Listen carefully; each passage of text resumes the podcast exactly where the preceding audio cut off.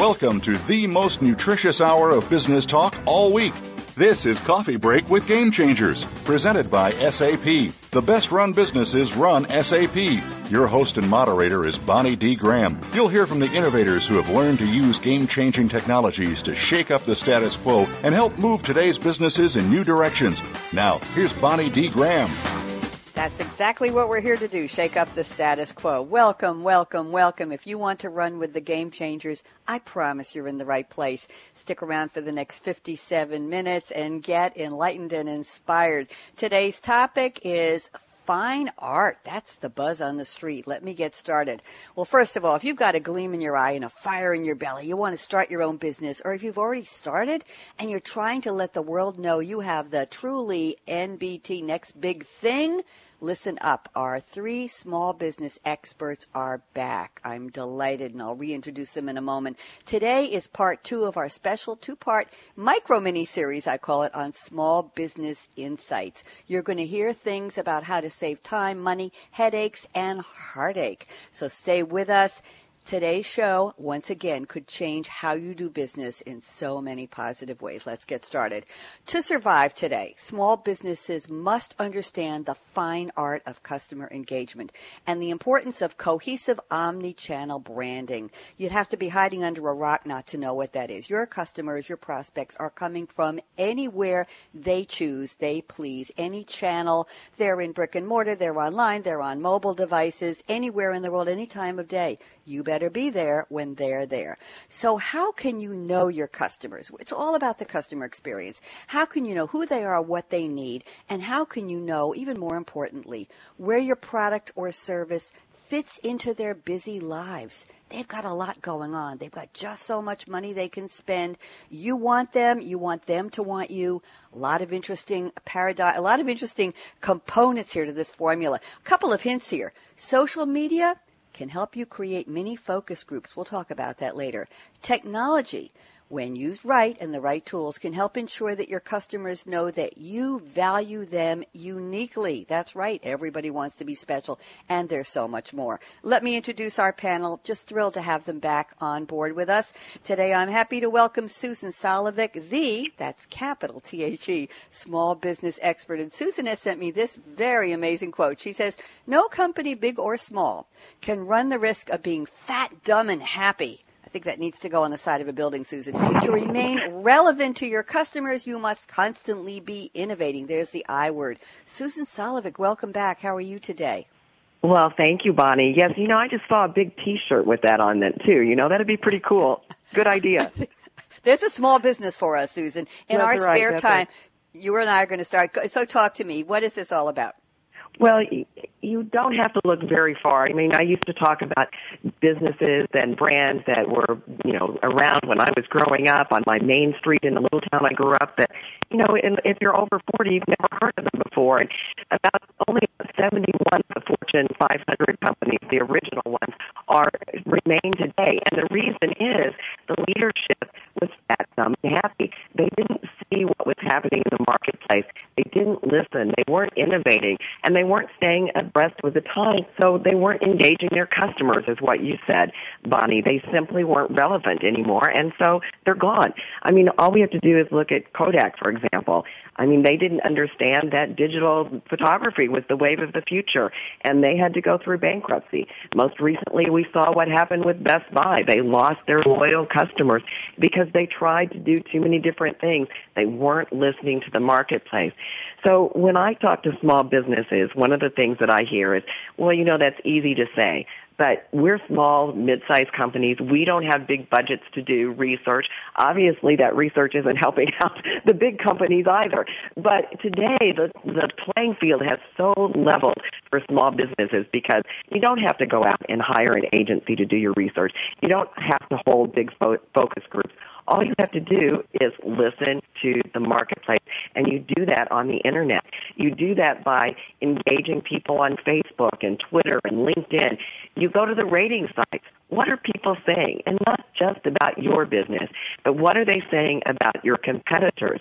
And remember, oftentimes what we think are our direct competitors aren't necessarily the ones that we really need to look at. We need to look at companies that are willing away at the amount of money our customers spend with us some great insights there. Susan's going to call back. We'll get her on another line. And let me move to our second panelist. Don't worry, we'll get Susan back. We're happy also to welcome back Morgan Browne, the CEO of the IIS Group. And I have a shout out to Morgan, uh, who is has been just named a finalist in the EY Entrepreneur of the Year 2015 program. Morgan, we're delighted at your accolade, and I know it's very well deserved. And here's the quote Morgan sent me Different people have different presences for how they engage age, especially in an environment dominated by social media and digital communications. Morgan Browne, how are you today? I'm very well, Bonnie. Thank you very much. Uh, great. Good, good. You must be great. You must be basking in the glow of, of uh, being part of this wonderful competition, Entrepreneur of the Year. How does it feel, Morgan? It feels great. Um, you know, very exciting. We've got a great uh, five months ahead of us. Uh, we've got a nice CEO retreat off to Germany and go see the BMW factory and some great things like that. So I'm looking forward to the experience, I have to say. That sounds like fun. So talk to me about your quote. Different yeah. people have different presences. How does this apply to our small business insights today, Morgan? Well, I suppose more, uh, it was more focusing in on the preferences. Uh, sorry, presences, mm-hmm. uh, Bonnie.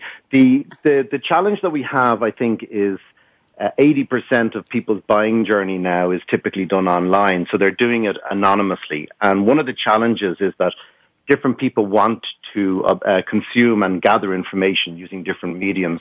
And it's something that we spend a lot of time internally here trying to understand how we uh, deal with different people's um, uh, different preferences. So whether it might be online videos or lots of white papers or documentations. Maybe it's mobile, maybe it's not mobile. And maybe it's focusing in on particular verticals that they work in. But I think uh, trying to, to deal with everybody's preference is very uh, challenging in its own right. And because they're anonymous and you don't know how to engage with them because they don't raise their hand until it's very late in the process, you have to be able to cope with all of those different mediums. Morgan, in a small company, a startup, uh, who is in charge of coping with these mediums? And I apologize for saying presences instead of preferences. I've corrected my notes. That's Didn't make sense, but I, I know you're brilliant, so I thought it must have some meaning there. But Morgan, whose job is it? Is it the job of the person who says, this is my brainstorm. This is the company I'm founding. It's going to be great. Let me go out and see where everyone is and how they want to engage. Is it the job of their first marketing specialist? Is it the job of someone on their core team? At what point do they have to start paying attention to all of that? Uh, very early on, and, and really it starts with the CEO, and, and he will create uh, the culture of the business, and then from there he's going to uh, create a, a, method of communication based on that culture. Is it very casual? Is it going to be very formal, etc.? So it starts there, and then it has to be driven out out from that particular place into the different mediums that there are. So some of it, you know, is going to be maybe online presentations. Some of it's going to be uh, content driven. But it, it starts there, and, and then as the business will expand and grow, you just bring different people with different skills and maybe uh, um, play to their preferences to try and drive that, that communication out through different mediums. Thank you very much. Sounds like a lot of work, but we all know it's worth it in the end mm. because you could get to be like Morgan Browne. You could be competing for Entrepreneur of the Year on the EY competition. Morgan, thank you so much. Okay, uh, Carrie Maslen, you're up next. I'm pleased to welcome Carrie back. She's with SAP. And Carrie sent me, well, we love it when we get lyrics from great songs. Who are you? I really want to know. Sound familiar? It was written by Pete Townshend, of course, and performed by The Who, of course. And Carrie's comment is a brand needs to clearly define and convey what we want it to in a predictable and consistent manner. Carrie Maslen, welcome back. How are you today? I'm doing great. Thank you. Thanks for joining us. Talk to me about your quote. Pete Townshend made it to Coffee Break with Game Changers. I hope he's happy about that. and I'm not going to even try to sing it. So I was thinking about this whole concept about really we need to engage with the customer and we need to know about them, but we also need to make sure they know about us. And that means that we have to be very consistent and predictable when when communicating with them. So if we've got this professional tone, we have to have that throughout. We can't be casual here, professional there. It, it's just we've got to be very consistent, and this is in our actions, in our words, in our I mean it's everything even from our you know courtesy in public if you're wearing a company shirt. So it just to be really cognizant that we want to explain our brand through verbal and nonverbal cues and be very consistent and predictable as we live that. I think that's really important and again as important as knowing our customers and what their needs are. Thank you very much, Carrie. I'm going to circle back to Susan Solovic. You've joined us again. Susan, just say hello so we know you're with us. Hi. Hi, Bonnie. I tell you, sorry about that. I don't know what happened to my phone line. Sorry to mess up your show like that. No, that's okay. We're getting uh, wobbly lines from both you and Carrie right now, so we're just going to uh, soldier through and see what we can do. Susan, I wanted Okay. to know, you to know that that uh, we're still on the air and everything is going to be fine. Great. So I've Great. introduced Morgan, I've introduced Carrie, and you know what? I'm just going to uh, I'm going to compress this opening segment so we can get some better phone lines. But Susan, you know what's coming next. I have to ask you, where are you right now? Where what time of day is it, and what's in your cup today? What are you drinking to have that sparkling presence that you always bring to us? You know, Bonnie, I actually am drinking good old iced water. I think there is nothing that replenishes your body, mind, and soul like just a good, refreshing glass of water. And so that's what I have with me today. I'm a big water drinker, and I am a big proponent of it.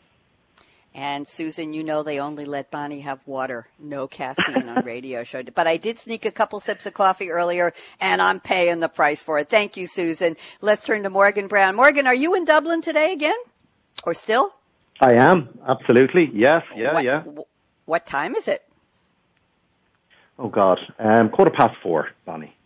Okay, and so what drinkest thou, Morgan? Tell me something really interesting about Morgan Browne. Well, I'm I'm actually uh, just drinking water, just like like Susan. But uh, later on this evening, we have the launch of the Entrepreneur of the Year program. So I guess I'll be sipping some champagne over a nice meal in in Dublin city centre. That sounds so exciting. Is your team excited about this as well, Morgan, Ian, and the others? Oh, absolutely, absolutely. It's re- everybody's rallying behind it. They're very excited and looking forward to the journey ahead as well. Yeah, it's going to be great. Very nice. It it must be very gratifying to work as hard as you do as an entrepreneur and to know that you've achieved something that is worthy of recognition on a global stage. Must be very very gratifying. So uh, again, congratulations to you and your team. Carrie Maslen, where are you right now and what time of day and what are you drinking? So it's mid morning for me. I'm in Maryland, and I am not drinking anything now, but I'm saving up because I've got a daughter graduating this week. So I will have a toast to her with a nice chilled glass of champagne, which I could probably also double purpose and congratulate also Morgan for the E&Y Entrepreneur of the Year nomination. Well, congratulations to you on your daughter's milestone. And Carrie, any special brand of champagne? It's okay to drop a brand name if you'd like to. Actually, I prefer prosecco, and I'm not picky about my brand. But uh, yeah, it'll be it'll be whatever we can uh, pick up in uh, on the way up there.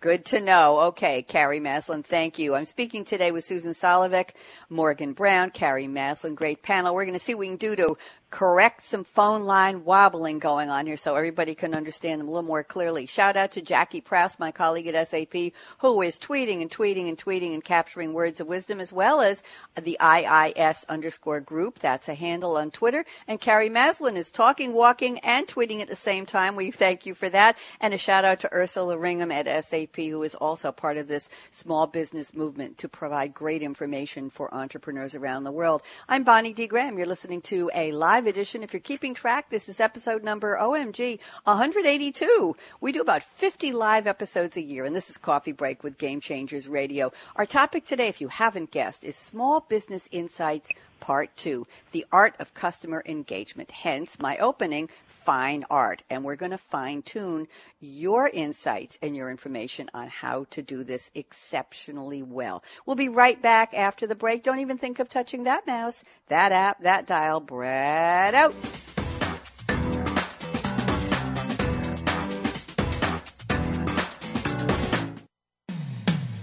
When it comes to business, you'll find the experts here. Voice America Business Network.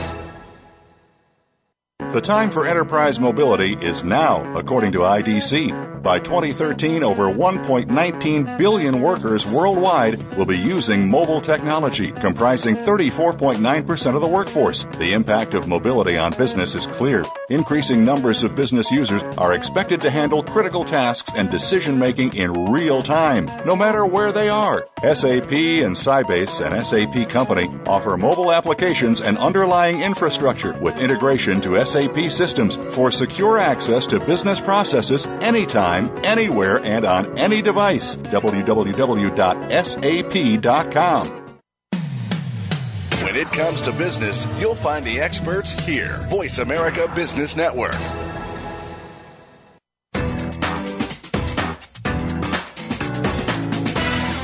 You're enjoying Coffee Break with Game Changers, presented by SAP. You can send an email to bonnie.d.graham at sap.com. And you're invited to tweet your questions and comments during and after the show at Twitter, hashtag SAPRADIO. Now let's get back to Coffee Break with Game Changers. Welcome back, and we're doing some phone line adjustments here. It happens. This is radio. We're all dialed in from all over the world. Brad, do we have Susan back with us yet? I am here.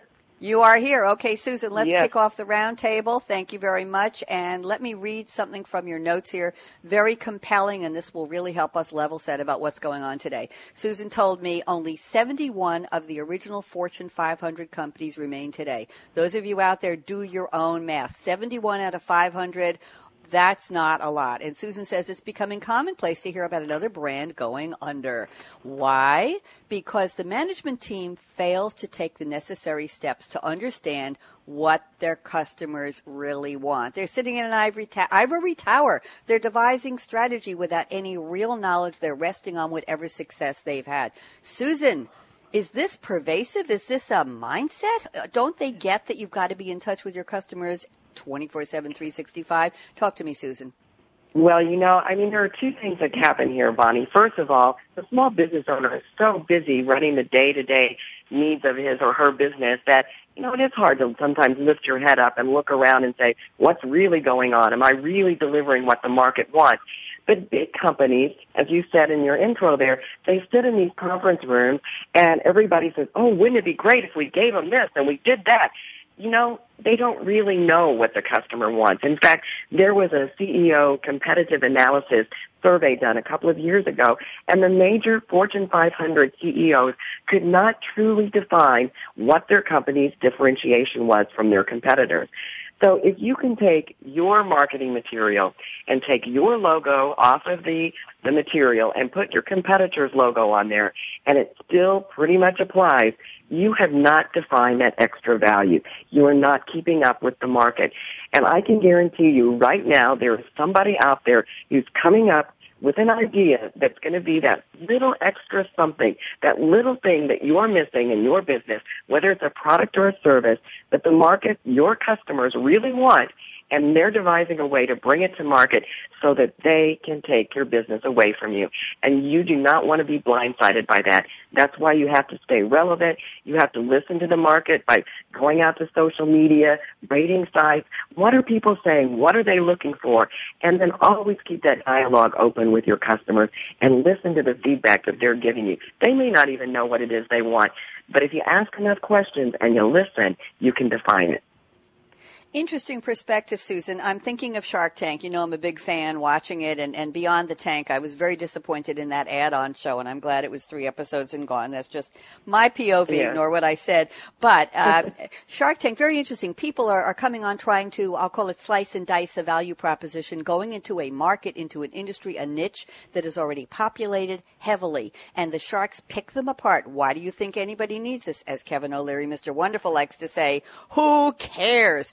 So I think there's a fine line there, uh, Susan. There's a fine line in terms of what do customers really want. And I think the question, uh, me coming in as an outsider on this conversation, really, because the three of you are the small business experts, the question is, do enough people want what you can offer as your unique selling proposition, value prop? Is that is that accurate, Susan? It is totally accurate. In fact, watching Shark Tank, if you are a business owner, is a very smart use of your time because those questions that those investors ask are critical to any business success. So you may think that your idea to sell toast on a stick is the best thing since sliced bread and everybody's going to want it. But unless you can really quantify that and define it and know that not only is enough people want to buy it, that they're willing to pay a price for that toast on a stick that is going to help you build a profitable and sustainable and scalable small business.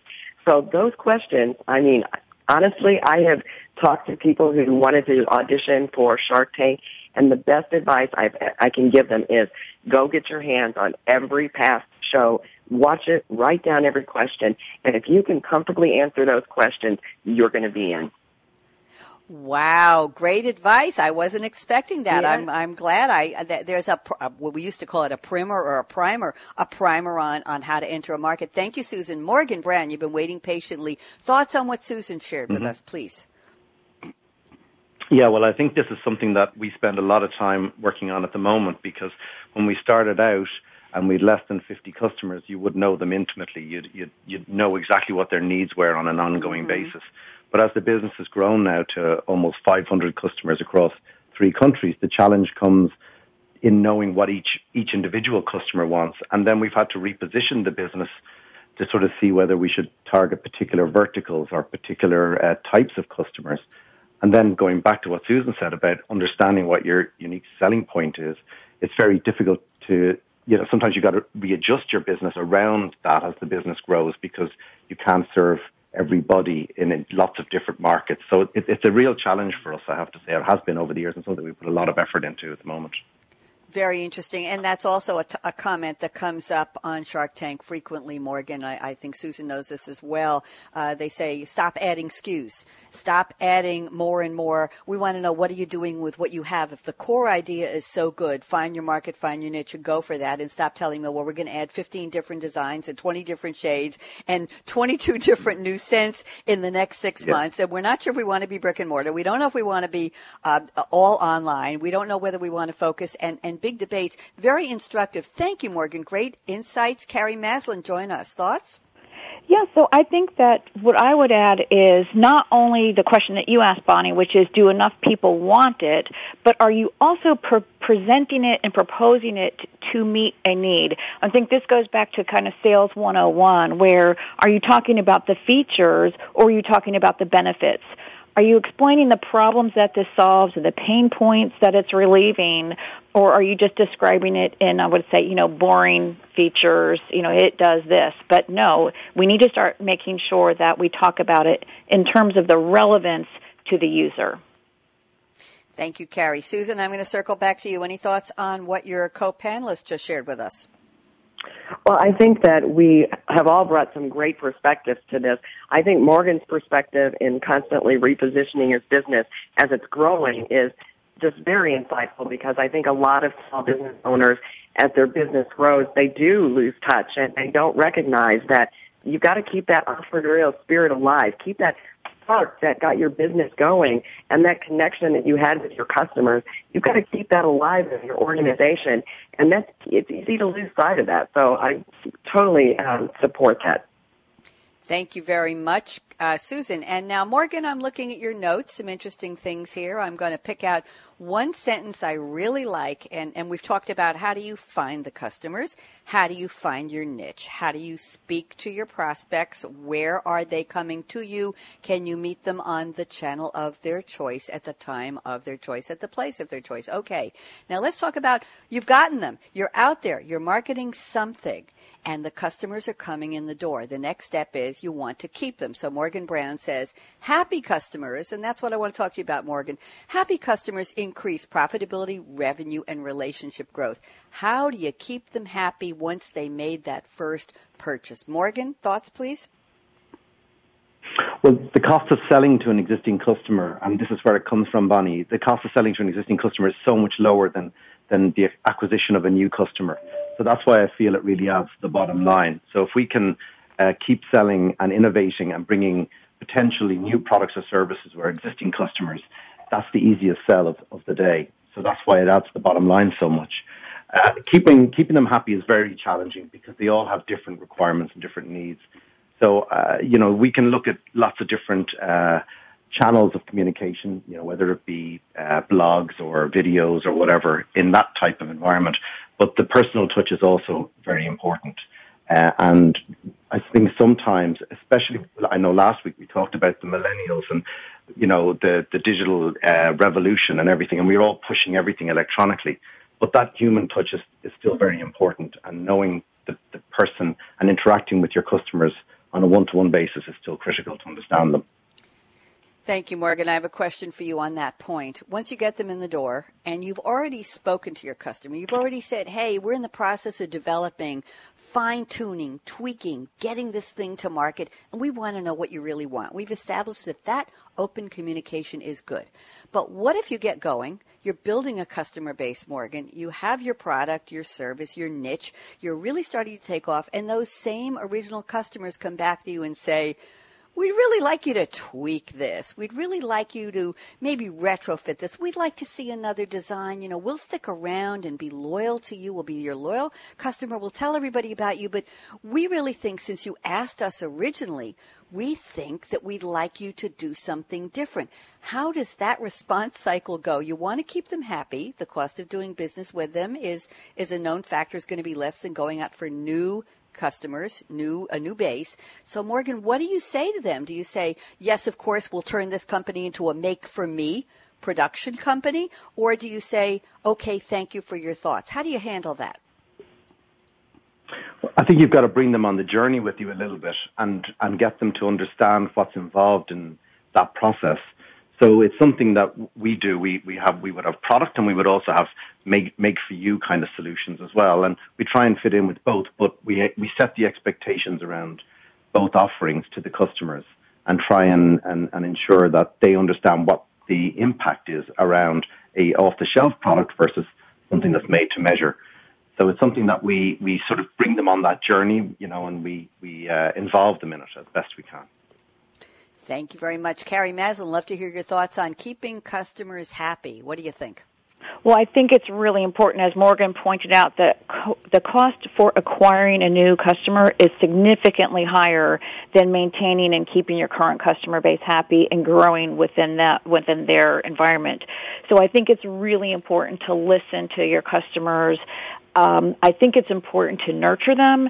And I hear from a lot of customers that tell us, you know, sometimes we only hear from our vendor once a year when it's time to renew our contract. Well, if they would have been calling us on a regular basis, they would have known that we weren't happy six months ago or six days ago or six weeks ago.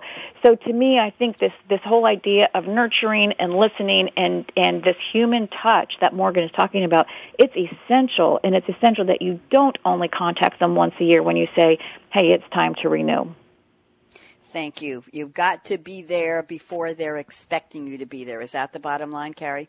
Absolutely you care. And and i think this was uh, something i put in my introduction was from your notes uh, carrie you say technology well we'll get to that later can help ensure your customers know that you value them uniquely. There's the experience there's the personalization and there's the keeping in touch. You have to be assertive aggressive whichever word you want to slice and dice there. Thank you carrie. Susan solovic thoughts on what we just discussed? Well, you do have to be engaged with your customer and, you know, over the old saying, over deliver or uh, over deliver, set expectations and over deliver. Um, so I think that's important. But, you know, I really think that there's, there's research out there that shows that if you have a really loyal customer, if they feel like a special VIP with your business, and it's not hard to do that, but if they really feel like they're a VIP with your business, they will actually overlook some things that might drive an, another customer away. So they really do have a vested interest in your success.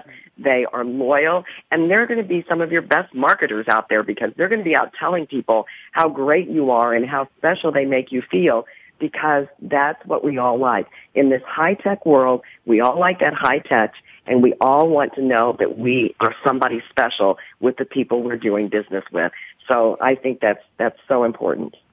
Thank you, Susan. I'm looking at Carrie Maslen's notes now. We have a, a, lot of time left and we have a lot more territory to cover, so I'm just going to keep finding these gems of wisdom in the notes from my panelists. Carrie, you say it's important to remember that every interaction forms your brand with your customers or prospects, from online to if your van with your logo cuts someone off on the highway. Oh, bravo on that one, Carrie.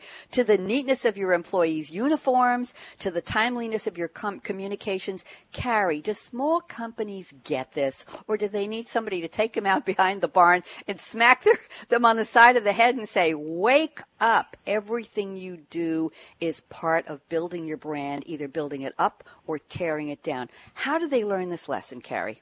Uh, that's a really good question, and I think this is true for everybody, not, not only small mm-hmm. businesses, but I think, again, you want to be very conscious, aware, and purposeful about sending a consistent message. Again, what is the, the brand? What is the culture that you want to convey? And are you doing that consistently and in every interaction? You talked about omni-channel in your opening mm-hmm. comments, Bonnie, and that's right. However the customer wants to see you, are they seeing the same you? And I think that's just um, it, it's something to be aware of that every time you walk out of your home with that logoed hat or shirt or car or van, you are representing your company and it's just really it's it's something that needs constant reminders about. And Carrie, let's take that one step further if, if you don't mind. The constant reminders as a company grows, as you bring on board more people, you have to have somebody in the company who is credible, believable, knows how to speak internally to these people, these sales associates, these drivers, these delivery people, any handler, your telephone, communications, your service center, everybody. They have to know that they're part of the company brand. Now we know that's a big problem, especially for large big box retailers who are hiring so many people. The message doesn't trickle down. Carrie, any thoughts for a small company starting out and how they will, how they can get that message across so that every new onboarded employee or partner or anybody who touches their brand and communicates their brand gets that their actions matter. Any thoughts on that? I, I think it does start with the onboarding. I think it starts with when you when you bring a new employee in to let them know what we are all about, how we want to have consistency in this messaging. Um, it might even have to go to a social policy. Are you using good judgment on uh, when you're engaging with customers through social? And then I'm a big believer in MB MBWA, management by walking around. I don't uh-huh. think this is a one-time event. I think that when you are with your employees, whether it's on a sales call, whether it's wandering by their desk during the middle of the day, whether it's watching, um, participating in a tweet chat or looking at their social, it's to really catch good behavior in the moment and talk about it and catch something that can be improved in the moment. It's much more effective to do this management by walking around and, and really give that feedback immediate it's the immediacy of that. You just did that really well. You handled that difficult customer in an uh, you know beautifully awesome way. Or how could you have done that differently? So it's it's to me it's doing that reminder on an ongoing, regular, daily basis versus, again, once a year at the performance evaluation when you say, you know, months ago I didn't really like the way you did that. So I think MBWA is, is just critical to making sure that, that your message, again, is getting carried through by every employee on a regular basis. Thank you, Carrie. Susan and Morgan, I want you to chime in on this. You agree with Carrie? Any other thoughts on how to convey that message from the top down every time you bring somebody on board or touch a partner company? Um, Susan, Morgan, who wants it? Well, I have to agree with Carrie. I think it's so critical that um, that that it becomes a part of the culture. It's not just rhetoric. The way you want to engage with your customers. Uh, one of the things that I did when I was running my business is when we brought new employees on, we would get together and we would have a little like uh, storytelling time about the early days of the company and what it was like and what our purpose is. And we would really get them a sense of feeling that they were part, really truly part of the team and building something that they just didn't come in the door and flop down and, you know, here's your job and this is what you do, that they're really part of the bigger picture. And I think that getting employees engaged in that vision so that they all understand what everybody's trying to achieve here is an important piece of the puzzle. And it's also important that as the founder of the company, the leader, the management, whatever, that you also treat your employees the way you want them to treat your customers. Because sometimes if they're not being treated well internally, they're going to turn around and not engage well with your customers. Thank you. Morgan, I know you want to join us on this. Thoughts, please? Well, it's something that we're actually focused on at the moment, um, ah. Bonnie, so it's of big interest to me. Uh, and we're in the process of trying to further define our brand and getting right down into the root of that. And I think it goes back to the kind of people you hire and whether they actually match your brand also and whether they want to represent your business in the same way you do. And the CEO, I think, has to has to carry that first and live by the ethos and the culture that he sets out within the business and then everybody else will learn from that uh, and and pick up on it. But uh, it's a real it is a real challenge as you scale your organisation, trying to maintain that um, that that everybody follows through on, on what the brand and the culture is all about. Thank you, so Morgan. Bonnie, I, think, yeah, sure. Go I ahead, Carrie. Add please. to that because yeah. to me, I think that what Morgan said is just it's so right. So, Morgan, in your case, uh, you know, are you stating a very clear set of you know vision, mission, strategies and does everybody in the organization understand how what they do links back up to that supports that? So it's it's you know mm-hmm. kind of what susan what you're saying and morgan what you're saying i think it's really important that an employee feels a sense of engagement commitment and understanding of how they fit to make the company's mission come true. And and that is a challenge, but I think that again that challenge starts from, you know, Morgan from you in your in your case and it's yeah. it's so important that other people understand that too. Thank you, Carrie. Morgan, yeah, any response to Carrie? If you if you can get to the point of uh, of creating a purpose for everybody and that they feel that they're bought into a common purpose, it's half the battle. Uh, people want to be in, in work and they want to be representing you because they believe in that purpose that you're trying to set out. And that to me is the ultimate goal of any brand and the employees that work for that particular business is to create that, that purpose. Interesting. This is Bonnie. I want to make a comment to our listeners. Uh, we said we're talking about Small Business Insights Part 2, the art of customer engagement, but as you're hearing from my three panelists, Susan Solovic, Morgan Browne, and Carrie Maslen, very wisely they're sharing that your brand goes beyond just what you intended the company to do, what your product or service looks like, your hours of operation, and where your customers are coming to you. It's touched by everybody who works for you, with you, around you. So we're talking about looking inward at the company and how do you give purpose to your employees, your partners, your handlers, so that they are engaged and understand that customer engagement is part of their job too. Not just, oh, I have to go to work. Oh, it's Friday. Damn it, one more day. Can't wait for the weekend. It's, I'm part of a company and I'm representing it. And that's so important. So those of you thinking you were just going to hear about what do you say and do to your customers, you got to look inside. So Let's look at another topic. We've got plenty of time here. Susan Solovic, I'm looking at your notes here and I saw something very interesting. You say, actually, in today's world with social media and other technology based resources, you can stay a step ahead of your competition by listening to your, to the market. Some of the resources include rating sites and social media platforms. Susan, you want to introduce this for us? And then, of course, we'll ask for Morgan's and Carrie's input.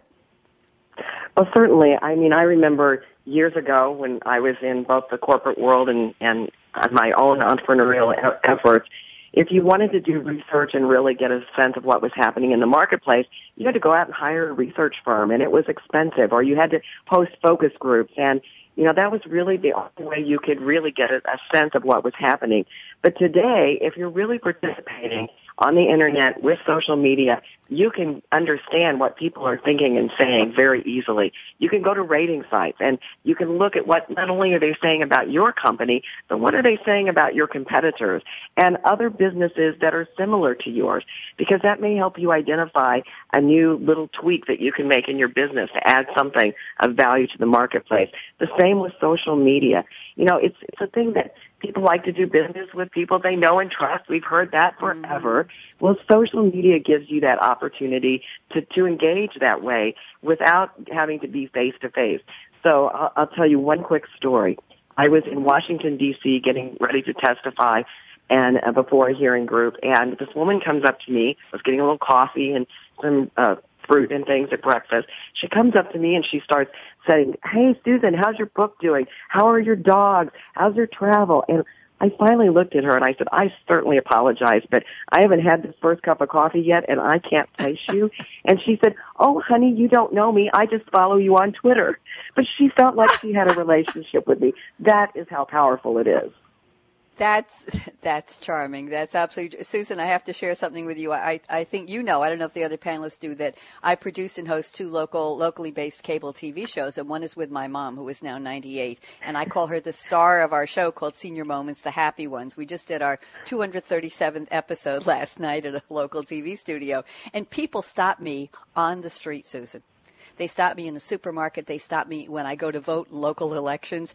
Bonnie, how's your mom? I look at them and I say, have we met? Thank you. I'll right. tell her. And then I call, I call mom and I say, somebody told me they saw you on TV or they saw your picture on Facebook once in a while. I said, somebody sent their regards. I think his name is Bob. I think her name is Mary. And mom says, oh, that's nice.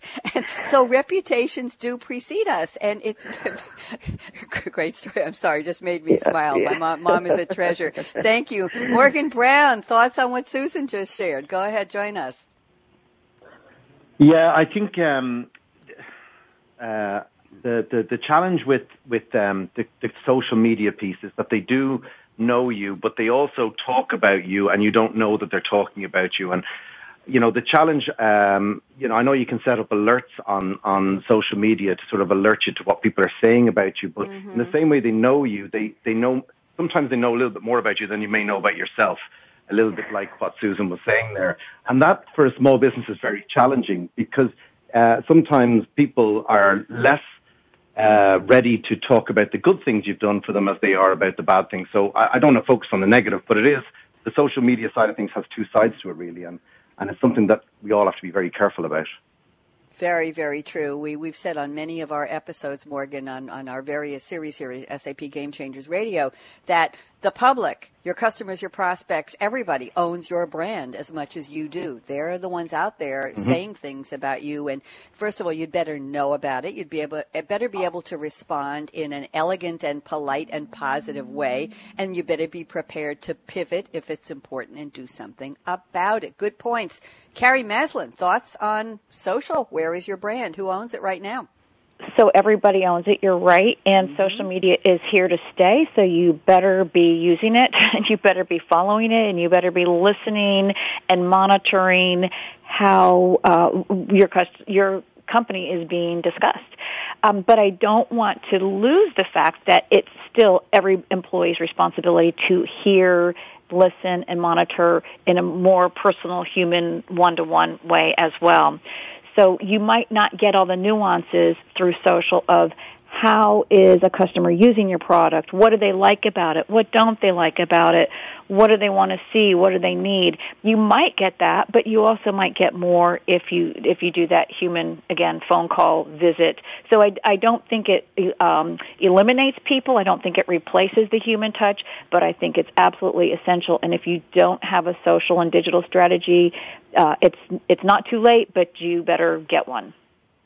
Good, good words of advice. Thank you very much. I have a quick quote here I'm going to insert before Morgan we go to something else in your notes. This is in Susan's notes. She quotes Jerry Garcia. Of course she quotes Jerry Garcia. He's worth quoting. He says, it's not enough to be the best at what you do. You have to be perceived as the only one who does what you do. Let's just leave that on the table. And now I'm going to segue right into some notes from Morgan. You say buyers are willing to pay more for a better customer experience, which does go back to what Jerry Garcia said. But you add, Morgan Browne says, don't ever think you've nailed customer engagement. It is always evolving. Do you agree with Jerry Garcia, Morgan? And thoughts on better customer experience costing more? Talk to me.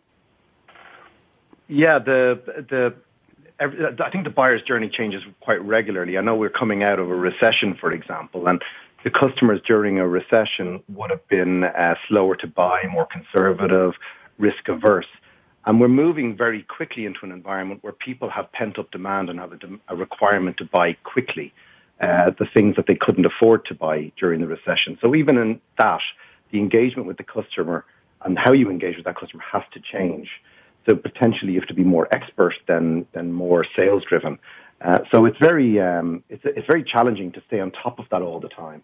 And I, I feel that just by both engaging with your existing customers, but also getting some information from your newer customers to try and understand how things are changing will give you that edge, I think, in terms of the, the sales process and, and even a buyer's journey um, as it does evolve uh, through through with different in, external influences like recessions and things like that.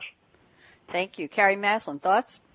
Well, I think that you do need to have a unique value proposition, circling back to, you know, what Susan was talking about earlier. And I think you also need to be able to explain that in the customer's terms. So you, uh, you don't want to talk in generalities. If you're trying to talk to a, a, law firm, you want to use their terms that they're comfortable with. You want to give them the comfort and the confidence that you understand their business and that you are uniquely qualified to serve them. So to me, it's it's both understanding the value prop that you bring and putting it into the terms of their language, their jargon, their pain points, solving their problems. That's right. I have another quote in here somewhere from Susan about it's it's not about you. Uh, Susan, where is this quote? It's something that a news director once said to you. I'll find it in a minute. But what, right. it was, what I yeah, go ahead.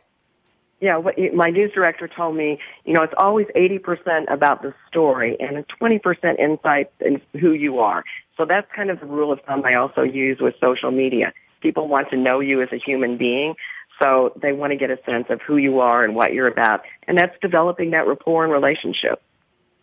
Thank you. And guess what? I have a message for our listeners. I'm just going to take a quick break from this wonderful roundtable. A lot of great energy and insights here. I hope everybody's taking notes. And by the way, if you haven't been taking notes, you can listen to the replay in about two hours. However, go to Twitter, hashtag SAP Radio. We have a party going on here. Jackie Prouse, my colleague at SAP, is tweeting madly, as is Ursula Ringham. And Todd Idler, welcome. We haven't seen you pop up here in a long time. And IIS Group with Morgan Browne is tweeting, and Carrie is talking and tweeting at the same time.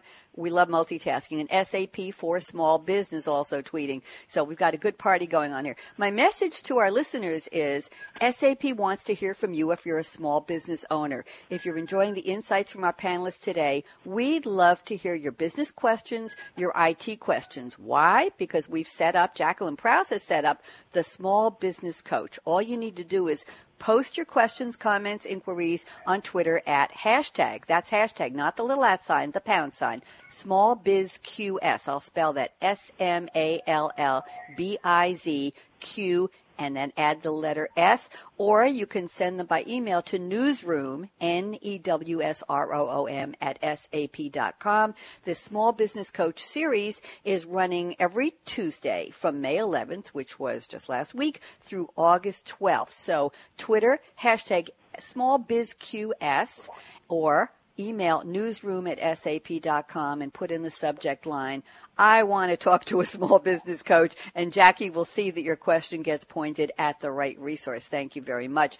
Okay, let's see what time we are now. We have eight minutes till the end of the show, and I want to make sure we have enough time for um, for our predictions round, our, our uh, crystal ball. So, my question to the panelists is anybody have any comments, any great insights on what we're calling Small Business Insights Part 2, the fine art of customer engagement? Anything else we haven't covered? I know we've covered a lot of information. Susan, Morgan, Carrie, I'm going to open the floor up for just three minutes and then we're going to run quickly into the predictions round. So any of our panelists have something else you want to add? Doesn't have to be on what we just talked about. It could be without a, without a graceful segue. Any points you want to make? Susan, Morgan, Carrie? Well, so I'll start off and go ahead. Go ahead, Susan.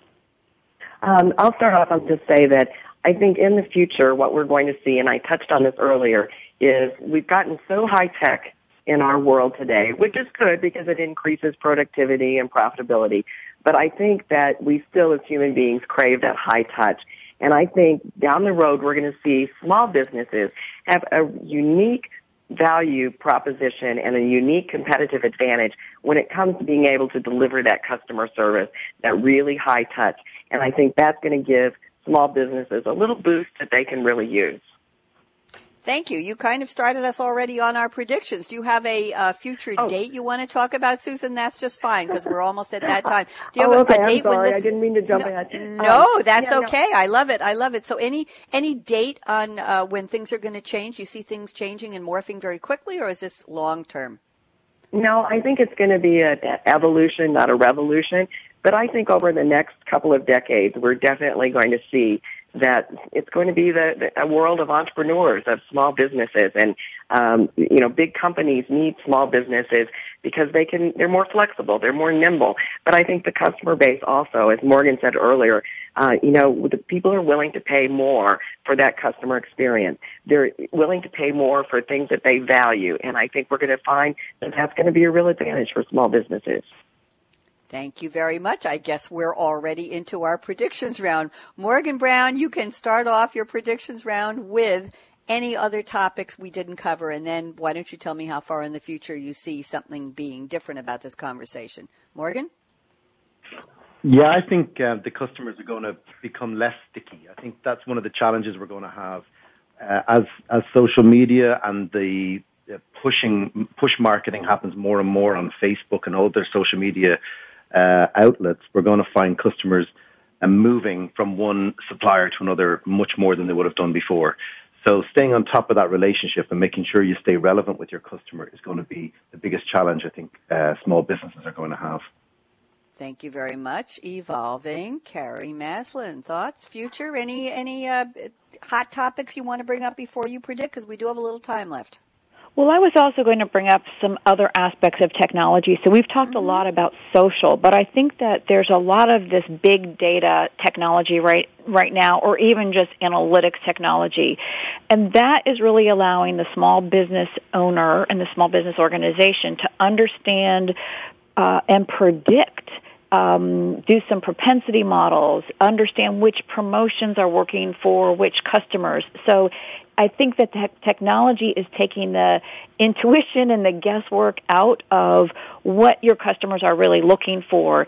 And this type of customer, this profile of customer seems to respond better to this type of message or this product uh, option or whatever it is. So I didn't want to just only talk about technology in the realm of social, but also to have um, our listeners think about technology around analytics and predictive and propensity modeling and uh, customer listening. And there's there's a whole bunch of other technologies available to help you not only with your own operational efficiencies, but also satisfy your customer because as we've been talking about a couple times today, your happy and your loyal customers really are just your multipliers into the market.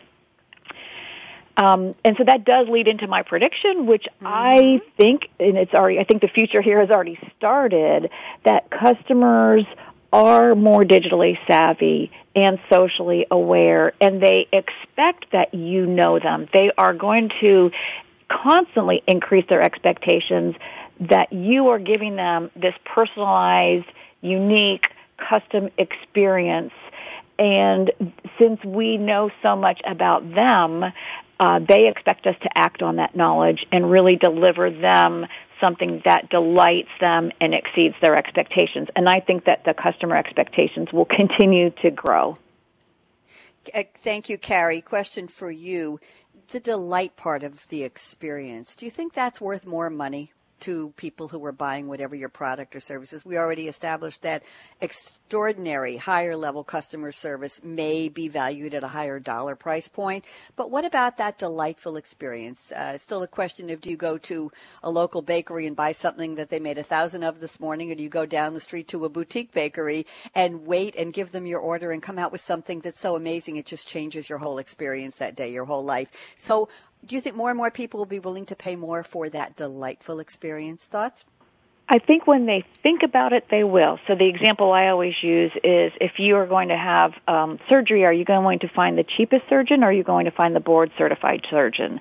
So, you know, what's important to you? Um, and are you, do you want to be delighted or do you want the best price? Or, you know, do you want a, a unique uh, engagement or do you want a standard copycat engagement? So I don't know that it's necessarily one size fits all, but I do think that delighting your customer, giving them that surprise, giving them more than they expect, turns them into loyal customers, uh, turns them into advocates, turns them into spokespeople for you. Thank you very much. I have a bonus question for my panel, and we're going to give you each two sentence answer or else just a yes or no. Susan Solovic, the small business expert. Are we going to see a great surge, upsurge, uptick of millennials starting their own businesses based on conversations like we're having today, inspired by all of you and by Shark Tank? Susan?